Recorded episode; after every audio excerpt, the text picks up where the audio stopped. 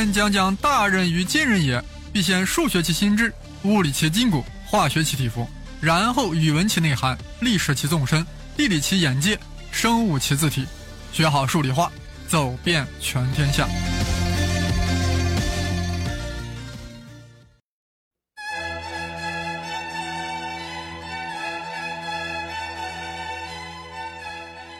大家好，我是生粒子老师。上一期啊，杨振宁和李政道已经开始决裂了，让他们就先裂上一阵子。我们拐过头来再看看对称性与奇偶性。上上期节目，生粒子老师最后给大家留下了一个思考题：y 等于三这个函数是奇函数还是偶函数？有不少朋友答对了，y 等于三是一个正儿八经的偶函数。凭啥呢？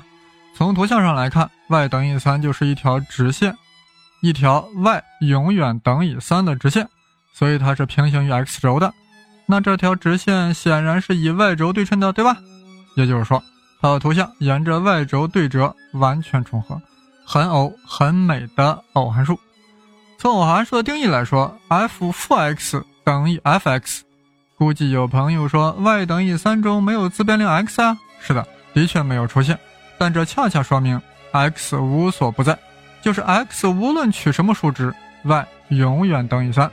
所以当你 x 取 x 的时候，y 等于三；当 x 取负 x 的时候呢，它还等于三。那不就是 f 负 x 等于 f(x) 吗？所以 y 等于三是偶函数。再看另一道思考题：y 等于零这个函数是奇函数还是偶函数？哇塞，y 等于零还是函数？那当然啦，别把豆包不当干粮。这个函数告诉我们，不管你自变量 x 取什么数值。Y 一律等于零，那它是偶函数还是奇函数呢？我们马上发现，y 等于零应该是偶函数，因为无论 x 取 x 还是取负 x 都等于零啊，所以满足 f 负 x 等于 f(x)，所以是偶函数了。是偶函数了，难道就一定不是奇函数吗？这个函数如此奇葩，会不会把奇偶融为一体呢？奇函数定义上，f 负 x 等于负的 f(x)，不就是要带个负号吗？负零还是零啊？所以在 f 负 x。和 f(x) 都等于零的情况下，照样有 f 负 x 等于负的 f(x)，所以 y 等于零也是奇函数啊，好奇妙呀！y 等于零竟然同时是偶函数和奇函数，从图像上来讲，它就是太对称了呀。y 等于零的图像是啥？就是 x 轴呀，x 轴肯定是关于 y 轴对称的，对吧？你把 x 轴以原点为中心旋转一百八十度，那就又与 x 轴重叠了。所以说，x 轴也是关于原点对称的，所以它也是奇函数。y 等于零，I fool you。你竟然又奇又偶，雌雄同体，宇宙之奇观也。我们一再说呀，奇偶函数是对称的，奇函数是原点对称，偶函数是 y 轴对称。但这里有一个大前提，你奇偶函数要想实现这种对称性，首先你们的定义域本身得是原点对称的。也就是说，f(x) 要想成为奇偶函数，你的定义必须是这个样子的。比如负无穷到正无穷啊，或者是负三到三啊，或者是负一点五到正一点五，对吧？这种对称的区间。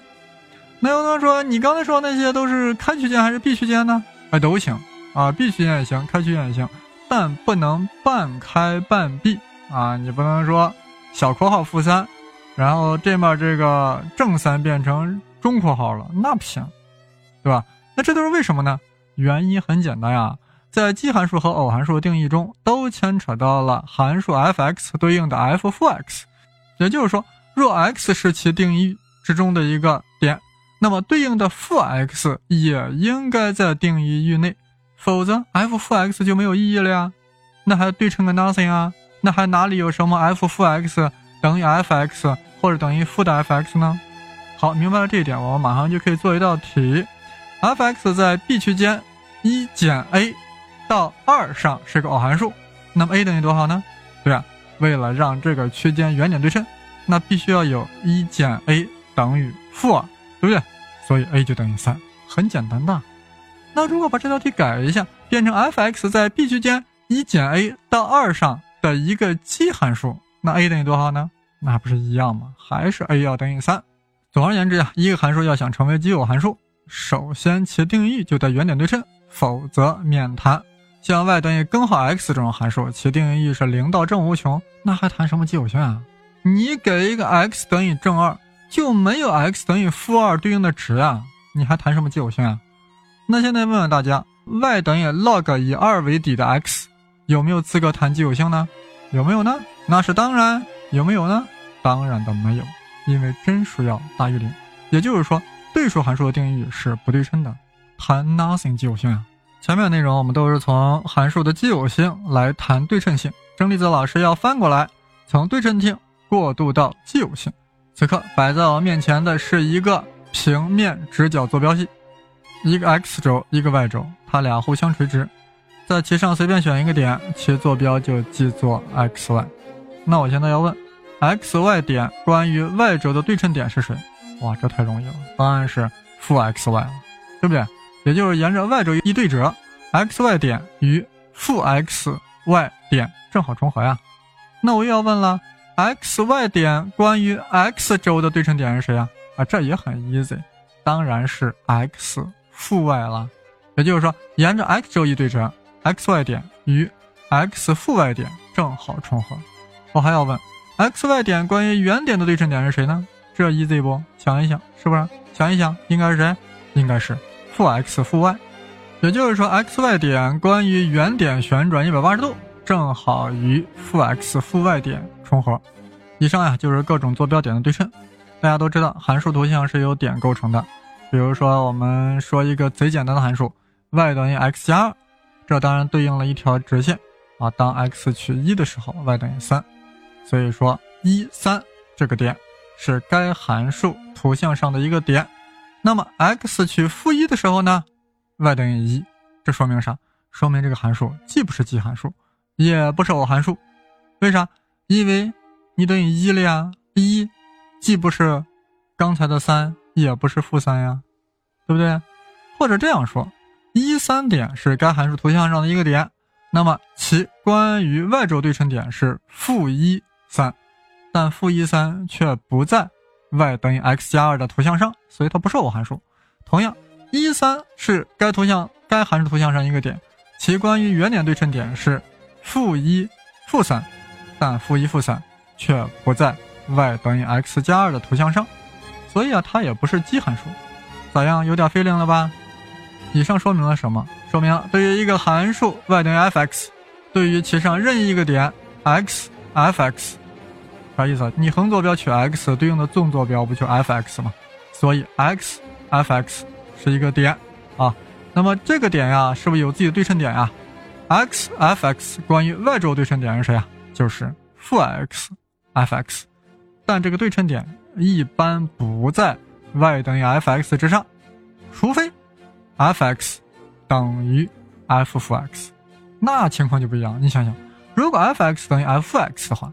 那么点负 x f x 就与点负 x f 负 x 是同一个点了呀，而点负 x f 负 x 当然就在 y 等于 f x 图像之上了呀。为啥？你自变量取负 x 的时候，那它对应的函数值当然就是 f 负 x 了呀，那当然在图像之上了呀。也就是说，一旦 f x 等于 f x，则函数 y 等于 f x 上的任意一个点 x f x 的 y 轴对称点负 x。F(x) 也在其图像上，这就意味着函数的整个图像是关于 y 轴对称的。换句话说，偶函数关于 y 轴对称。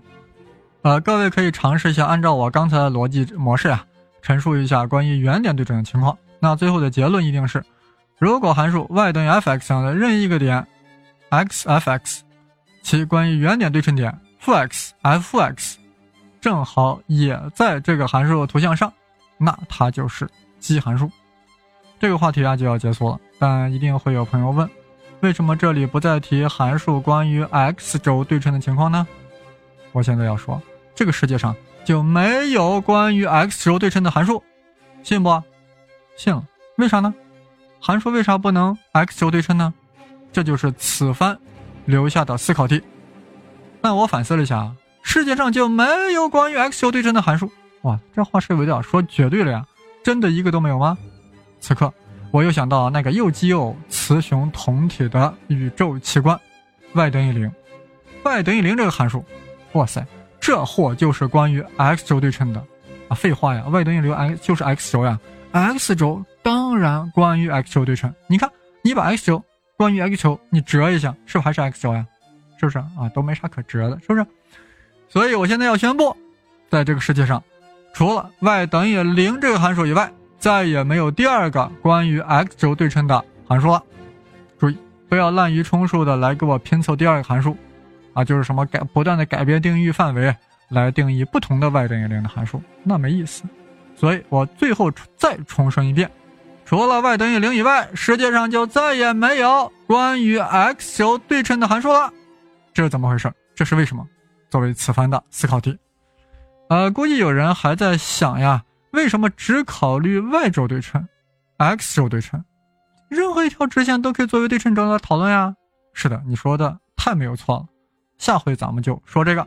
不但说这个，还要说，为何非要圆点对称呢？平面坐标系上任何一个点都可以作为对称点呀。是的，数学就是这样不断拓展的。